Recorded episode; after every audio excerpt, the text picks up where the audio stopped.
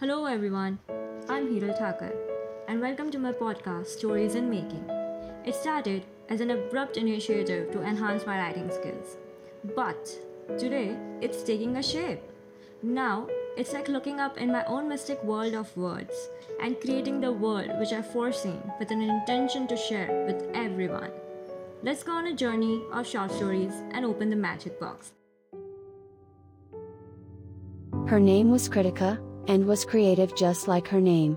In her twenties, known for her charm, beauty, career and selfless service to society.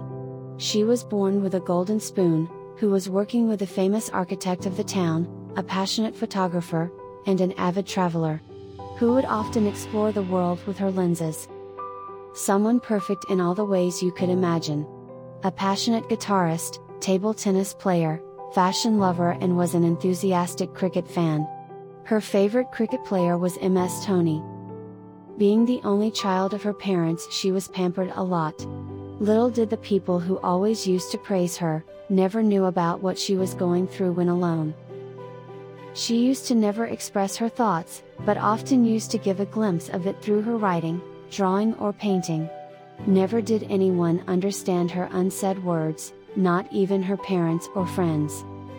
Are you confused why is everything in was, and not is? Because this is what ten women were discussing, sitting on the floor in a room with a cup of tea in their right hand, wearing black dress, and a wristwatch on their left hand. While she was listening to this from heaven, in the form of sunlight filtering through the trees in that room, which had white cotton curtain, sliding window pane, and her parents sitting near her picture on the day of her funeral,